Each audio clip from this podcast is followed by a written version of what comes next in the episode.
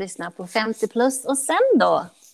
Ja, det blir ju varannan vecka. Det där med en gång i veckan, det, det fick vi lägga lite på hyllan. Det är det här med tid, tidsskillnaden mellan Australien och Sverige som gör att det blir ett problem. Det blir lite knepigt. Det blir lite Ja. knepigt. Ja, Men vi gör vårt bästa och en, och en gång varannan vecka är väl gott nog det. Absolut, tycker jag. Ja. Vi, kör, Ja. vi kör på det helt enkelt. Hur har du haft det? Jo, men jag har haft det väldigt, eh, väldigt eh, fantastiskt omtumlande och väldigt nytt i mitt liv bara på ett par, tre veckor här. Så det, det känns jättekul verkligen. Vill du berätta Eh, lite? Ja, men det kan jag göra nu.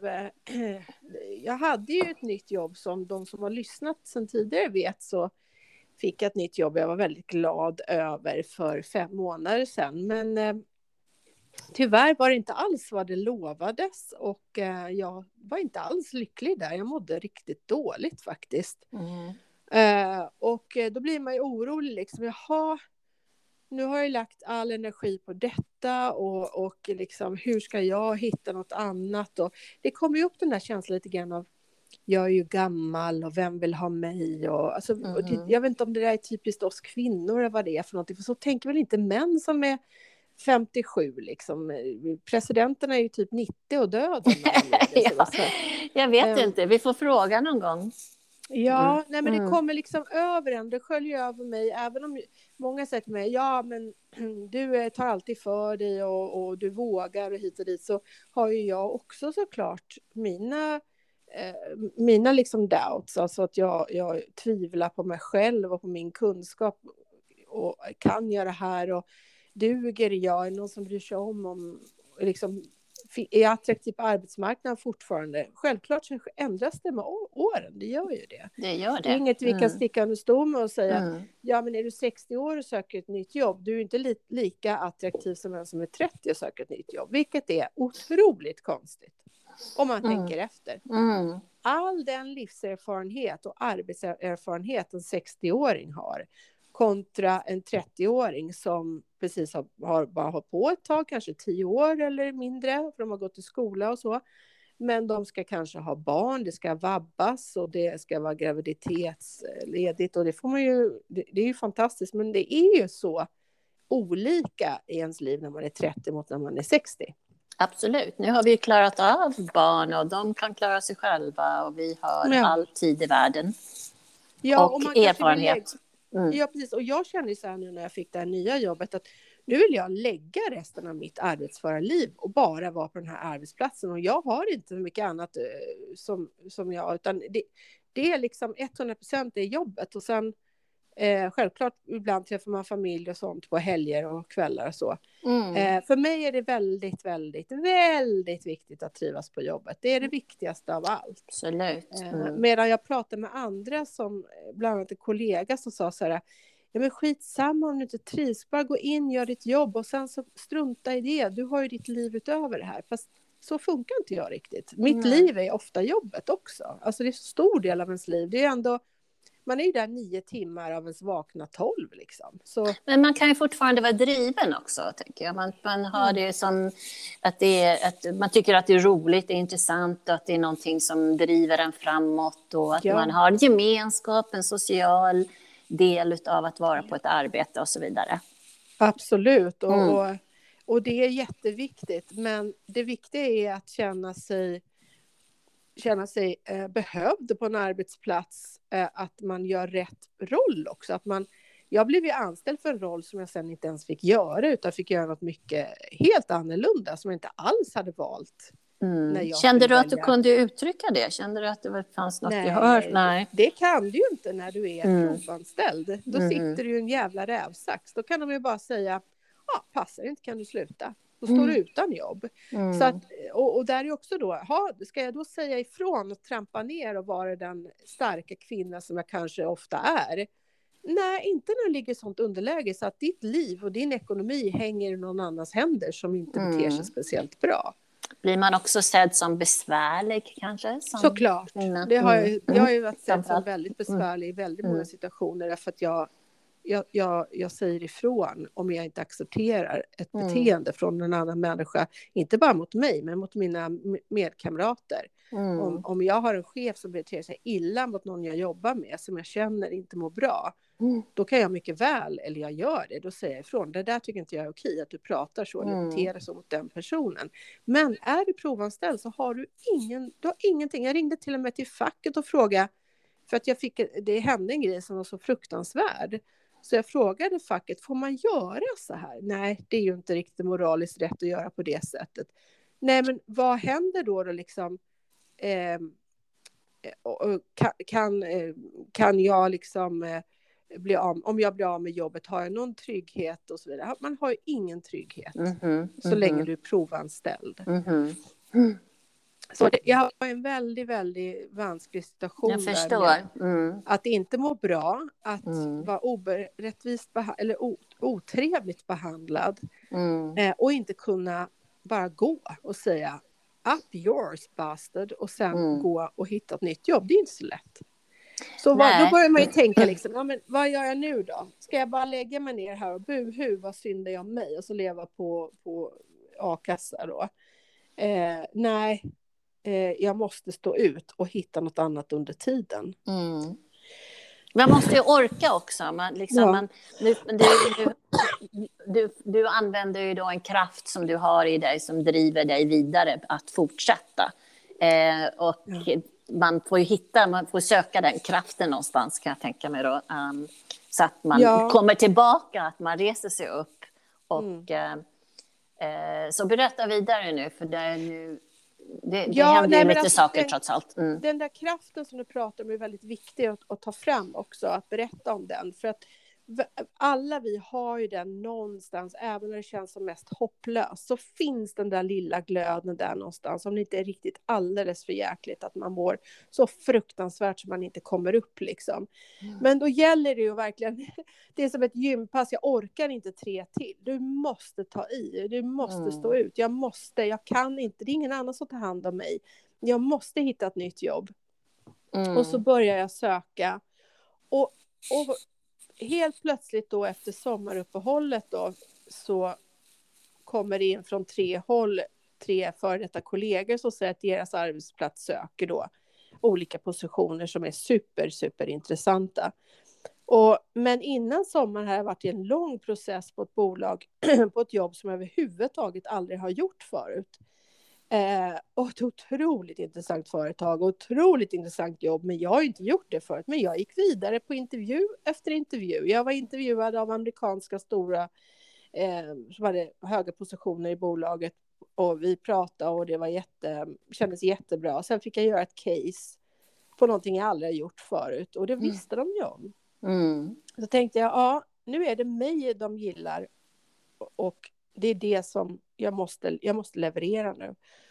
Och sen så blev det precis innan sommar att ah, eftersom att jag inte kan det här jobbet, trots att jag har gått igenom fyra, fem intervjuer, så trots att jag inte kan det här jobbet, för att jag inte kan det här jobbet så kände de att de vill inte bara sätta mig och bara, ja men varsågod och kör. För Mm. att de kunde inte heller riktigt jobbet. utan Det de var ett nytt område för dem också, eller hur? Ja, Mm. precis. Mm. De skulle hitta en distributionsmanager, en distributionsansvarig för deras produkt i hela världen. Mm. En som har kontakt med distributörer i, i Japan, Kina, USA, Schweiz, var som helst i världen. De finns i 45 länder, den här produkten. Mhm. Och det hade ju aldrig jag gjort och de behövde en sån. Och då istället Mm. för att bara, ja men eh, börja här, för det var bara jag kvar. Mm.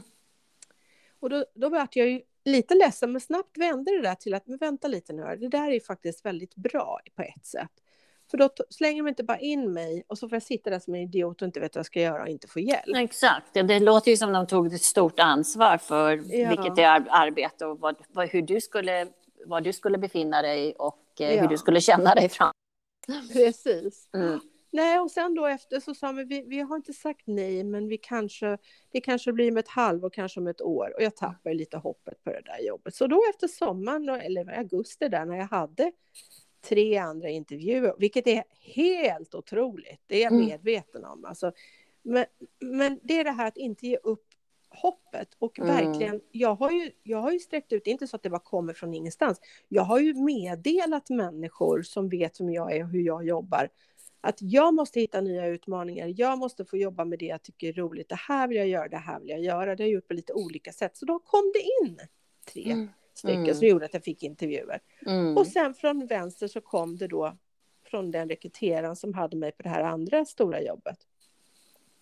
Att de nu vill anställa mig om jag skulle vara intresserad. Mm. Otroligt, alltså ja, supergrattis. Mm. Ja. ja, och det är det här att inte ge upp eh, att inte vara en det går inte-människa. Jag, jag, tror det är väldigt viktigt. Jag hör väldigt många väldigt många runt om mig som, som jag bekanta och så som kanske säger nej men det, det går inte.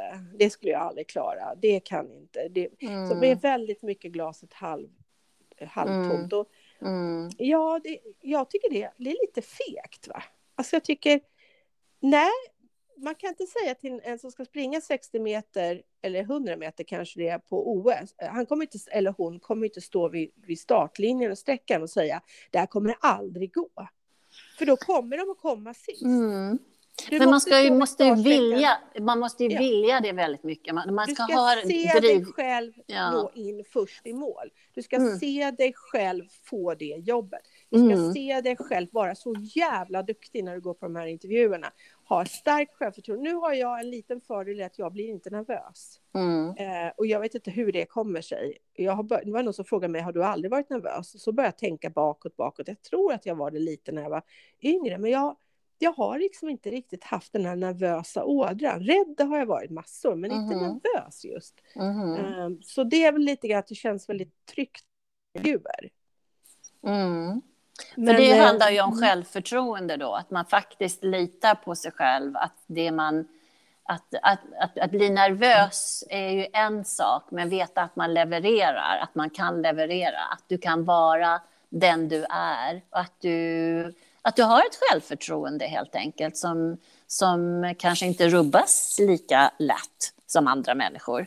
Det kanske, jag menar, det har ju varit stora intervjuer. Det, har inte, det är ju liksom, mm. det är någonting som du har...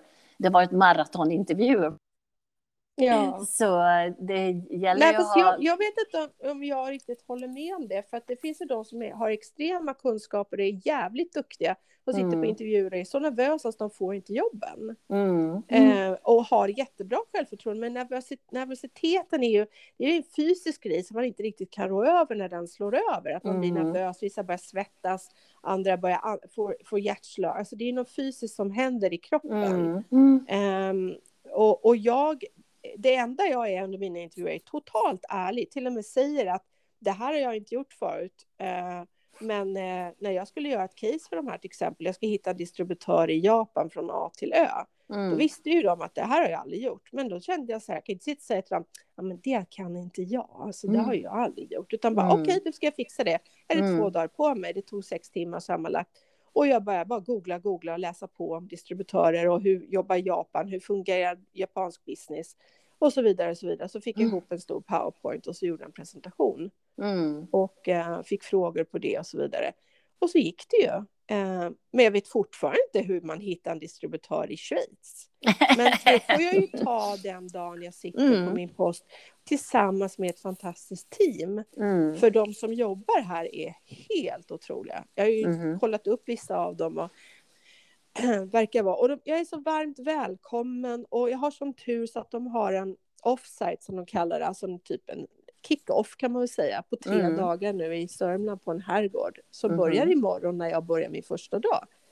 Så Härligt. Det är fantastiskt kul att mm. träffa dem på det sättet. Mm. Nej, men jag är så lycklig för att eh, de valde mig över kanske andra killar som är supertuffa och i 30-årsåldern och har mm. jobbat i branschen. Liksom. Mm. Men det här att aldrig, aldrig ge upp, att känna Nej. att jag duger.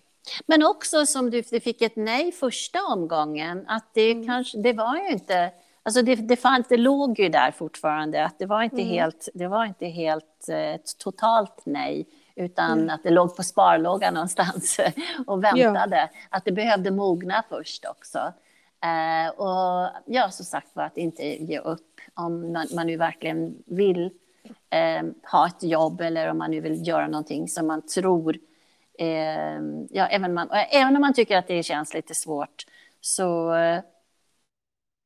sig med, med, positiva människor också. Tror du inte det på det viset att man kan prata ja. om sådana saker så att man Absolut. faktiskt får lite hurra-rop på vägen och come on, du, du kan ja. det här, du klarar det här. Att ja. det är någon som hejar på en. Man har sin lilla heja, heja grupp liksom. Heja på-grupp. Mm. Och jag tror att av de som lyssnar på det här nu så kanske det sitter några stycken som känner, och som är i vår ålder och känner att ja, det här har jag gjort så länge, jag skulle ju så gärna vilja göra något annat, jag skulle vilja jobba med och så tänker de på någonting. Mm. Och så de känner att det här ska jag klara. Eh, hur börjar man då, hur vågar man då? Då skulle jag vilja säga till den personen att det första man ska göra det är att få hjälp med sin CV. För där, i och med att nu när jag jobbade med ett bemanningsbolag så har jag tittat på massor med CVer. Det har jag jobbat jättemycket med nu. Och det, de är, väldigt många är väldigt, väldigt dåliga och säger inte speciellt mycket. Tycker du att man ska man... kontakta någon expert? Ja, det tycker mm. jag. Och det mm. finns experter finns som rekryter, vissa rekryterare, att man kontaktar en rekryterare. Låt säga att du jobbar som, eh, inte vet jag, HR, HR eh, inom HR och uh, human relations, och, mm. uh, eller personal, någonting, eller administration. Du jobbar inom administration eh, ekonomi till exempel. Och så har du jobbat på ditt ställe i 12 år och du är ganska trött för du kanske får dålig lön. För det här är också en sak, när du byter jobb, då kan jag plötsligt höja din lön med flera tusen. Mm. För då finns det liksom ingen som vet vad du har haft innan. Nej. Eh, mm. Eller skit, skitsamma om du vet vad du har haft innan. Du kräver mer för att du ska ha mer, för att du har mer, flera års erfarenhet. Mm. Så då mm. kan du kontakta rekryteringsfirmor, googla upp olika rekryteringsfirmor som jobbar i, som har att göra med din bransch. De hjälper ofta till helt gratis med din CV, att du får hjälp med att fila på den och få den att se bättre ut. För den är, alltså det där är ju ditt ID. Ja. Och är den, är den förkastlig och att, den inte, att det inte står detaljerat, vad, okej, okay, jag jobbade på aktiebolaget ABC och jobbade med deras marknadsföring eh, och så står det inget mer. Det säger inte mycket om vad det är du kan där som du mm. har jobbat med i 12 år på det stället. Och det ska stå, till exempel gjorde jag de här casen när jag gjorde det och det och detta. Det får gärna stå lite grann om mm. varje grej du har varit involverad i. Och skräddarsy till det jobb man söker också så att det finns ja, kanske underlag. Inte så mycket inte så mycket i CVn, däremot i ditt personliga brev måste du mm skräddarsy, mm -hmm. såklart. För CVn är CVn, det är liksom, mm. det här är vad jag har gjort och så ja, får de plocka mm. ur vad de tycker är viktigt. Mm. Sen, sen ska du också, det är samma sak med ditt personliga brev, där måste du skräddarsy efter om du söker jobb som fotograf då helt plötsligt, så kanske mm. du har jobbat med fotografering på sidan av i bolaget, där du då är det det du trycker fram. Jag hjälpte till med det och detta, jag är duktig på och göra sådana sådana saker. Mm. och det får du hjälp av antingen via då rekryteringsfirmor. Vill man inte gå via rekryteringsfirmor så finns det företag som hjälper en med CV. Det kostar några hundra eller kanske en tusenlapp, jag vet inte exakt. Eh, och då, då hjälper de med. Så att när man har filat klart på det så har man kommit en bit på vägen. Sen det andra som är jätteviktigt, det är som jag gjorde, jag skrev ju ut till mina kontakter på Facebook ett litet brev som jag skickade på Messenger att nu letar jag efter nya, det, nya möjligheter. Det här är mina styrkor, det här är vad jag söker, det här är viktigt för mig mm. och så vidare. Kontakta mig gärna om du vet något. För om man, låt säga man har 300 kontakter på Facebook så kanske det, när, när det sprids ut så kanske det blir att det finns fem jobb som kan mm. finnas möjligheter för. Mm. Men någonstans mm. måste man börja, så det är bara ett tips, för där kan man börja. Jättebra, äh, jättebra. Ja. Mm. Och inte vara ja. kvar om man inte trivs, inte vara kvar om man inte blir uppskattad, Nej. inte vara kvar om det... Jag menar, det finns så många människor som går till jobbet och mår dåligt. Det är ju så ja. vanligt. Och den vanligaste orsaken är att man har en dålig chef, tyvärr. Mm. Mm.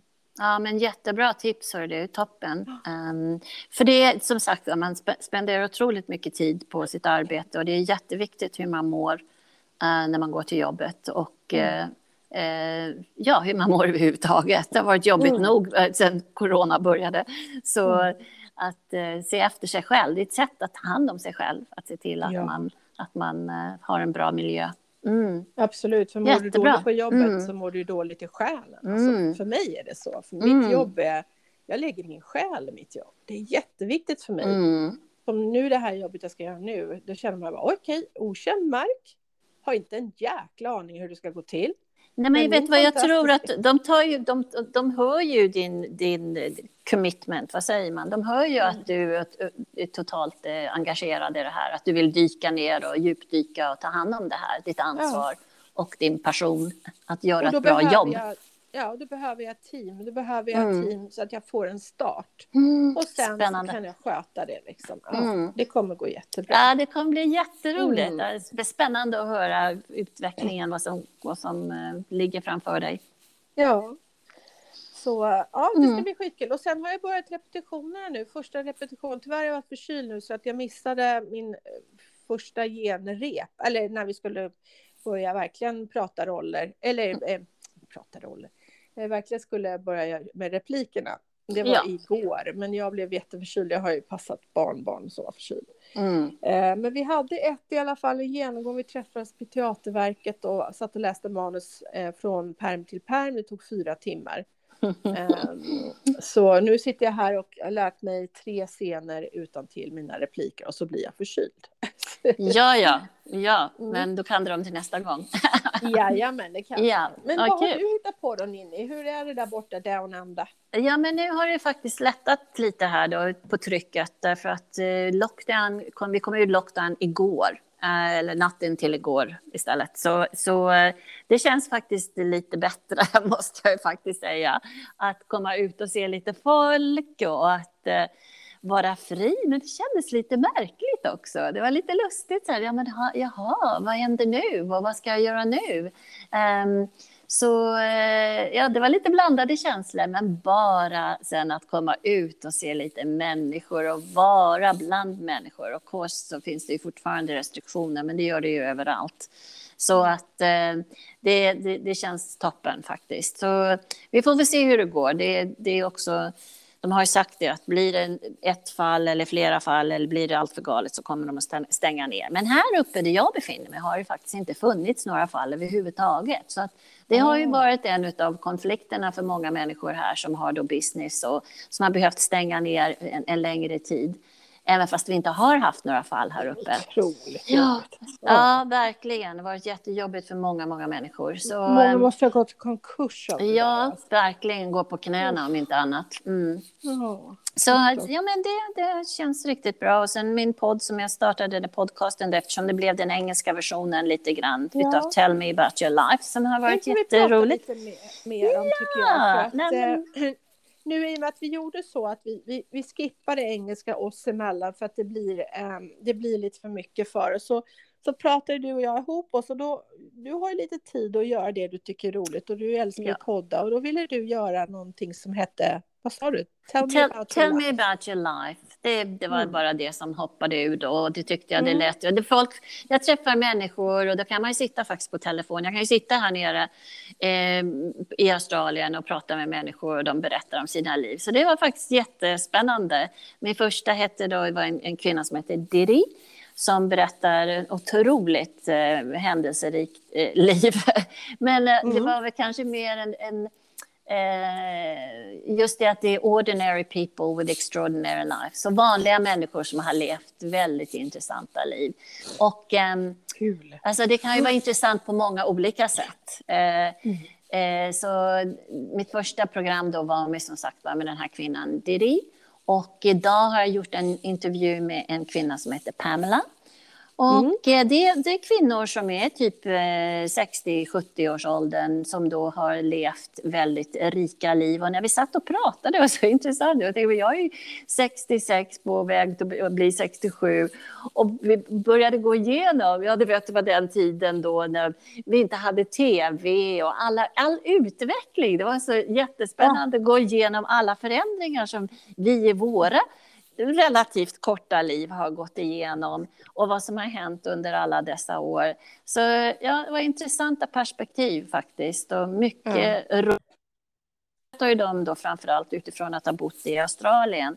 Så eh, ja, jätte, det har varit jätteroligt faktiskt att hört. Ja. Och, och, deras kunskap och visdom. Och, nu har inte jag bestämt att det bara ska vara kvinnor necessarily, utan det kan bli, eh, det kan bli män och det kan bli unga, unga, gamla. Ja, ja precis. Men det, man nu ramlar på. Det blir, mm det blir en egen podd sen, så det kommer inte ligga på 50 plus och Nej, kommer, Vi kommer länka till den på ditt nästa avsnitt. Där, ja. exakt. exakt. Mm. Så den finns fortfarande på tellmeaboutyourlife.